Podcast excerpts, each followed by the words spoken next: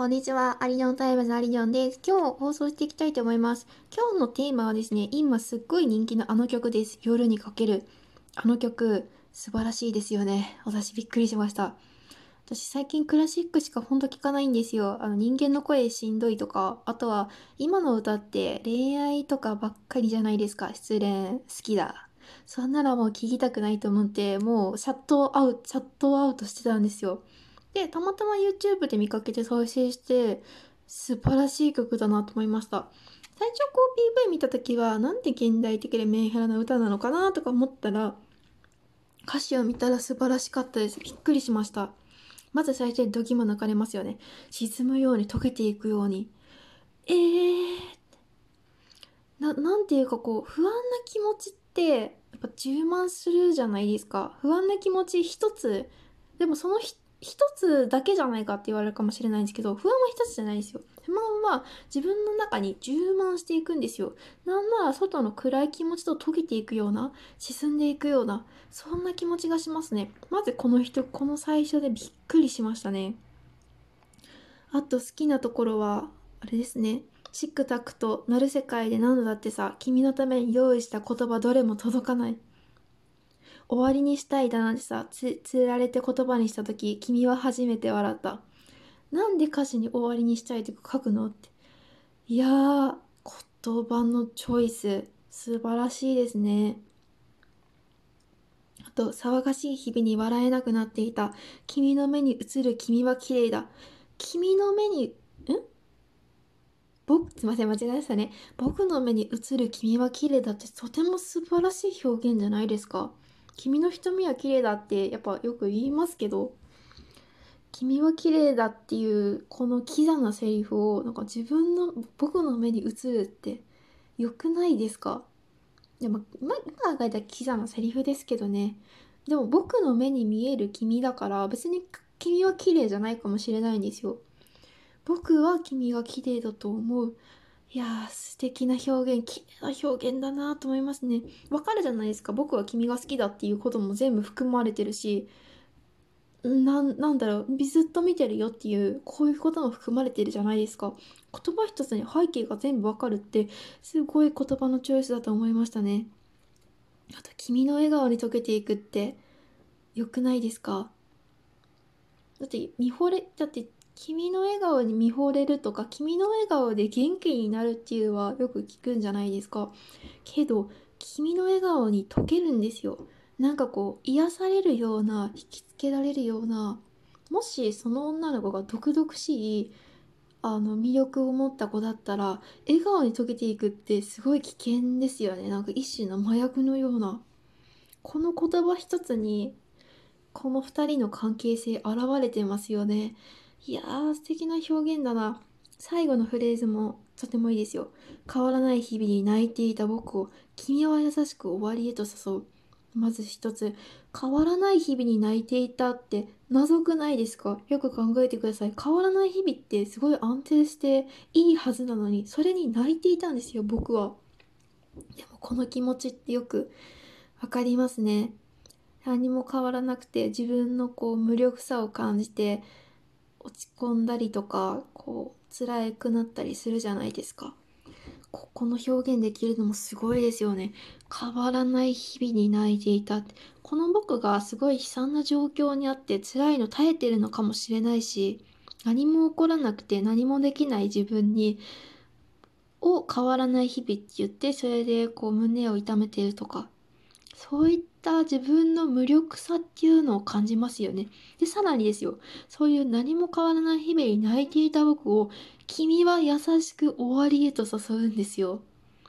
なんだこれは。この僕の悲しい弱みにつけこつけ込むって言い方良くないですね。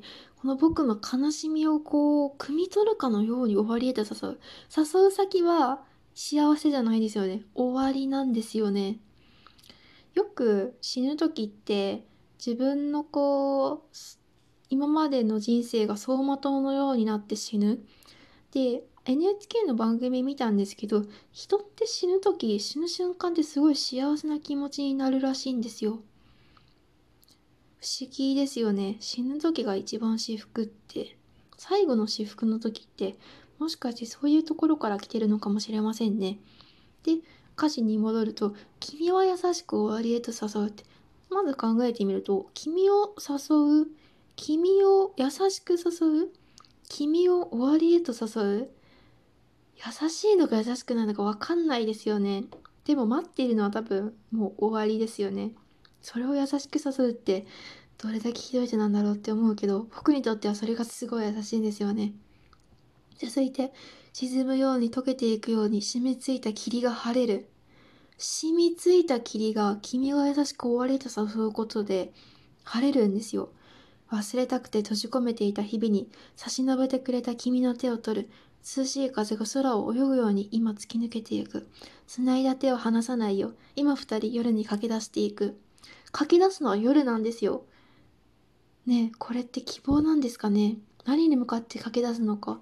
それは君の手に引っ張られて進むんでしょうけど、これは幸せなのか、バッドエンドなのか、ハッピーエンドなのか。でも僕にとってはきっとハッピーエンドですよね。優しい君がどこかへ連れてってくれるから。でもその美しい君は一体どこまで連れてってくれるのか。最後まで僕と一緒にいてくれるのか。それもわからないですね。忘れたくて閉じ込めた日々に差し伸べてくれた君の手を取る。そんな日ってありますよね。もう忘れたいと思っては何度も思い出したり、閉じ込めた日々に。でも閉じ込められてないから辛いんですよね。でもそういったこう自分の中でぐるぐると回っている時に、し、な、差し伸べてくれる手ってすごい温かい感じしますよね。よく芥川龍之介の雲の糸であの神田田っていう罪人があの雲の上から押しあの下ろされた雲の糸に従って登るっていう話あるじゃないですか。ああいう感じなんですかね。自分の地獄の中にいて雲の糸でさえ掴みたい。そういったのが君の手なのかもしれないですね。いや考察したというかもう言葉が綺麗すぎますよね。綺麗なのにこう絶望って不思議じゃないですか。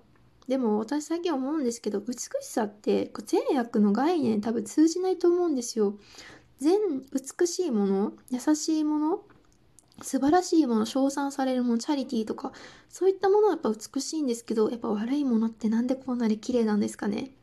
綺麗だか美しいものってほんと善悪とかどうでもいいのかなって最近思います。いやーこの歌詞は本当に素晴らしい。言葉一つが絶望だし言葉一つが優しいし言葉一つで2人の関係性がわかる。しかも夜にかけるって。この2人に朝は訪れるんでしょうか。いやー天才だなって私は思いました。皆さん夜にかけるを聞かれてどう思いましたか？PV を美しいと思うのか？それとも歌声を美しいと思うのか？はたまた歌詞が美しいと思うのかその奥に秘められた何か混沌したものを美しいと思うのかどの切り取り方をしてもこの歌は美しいですよね。いやー私舐めてました J-POP を。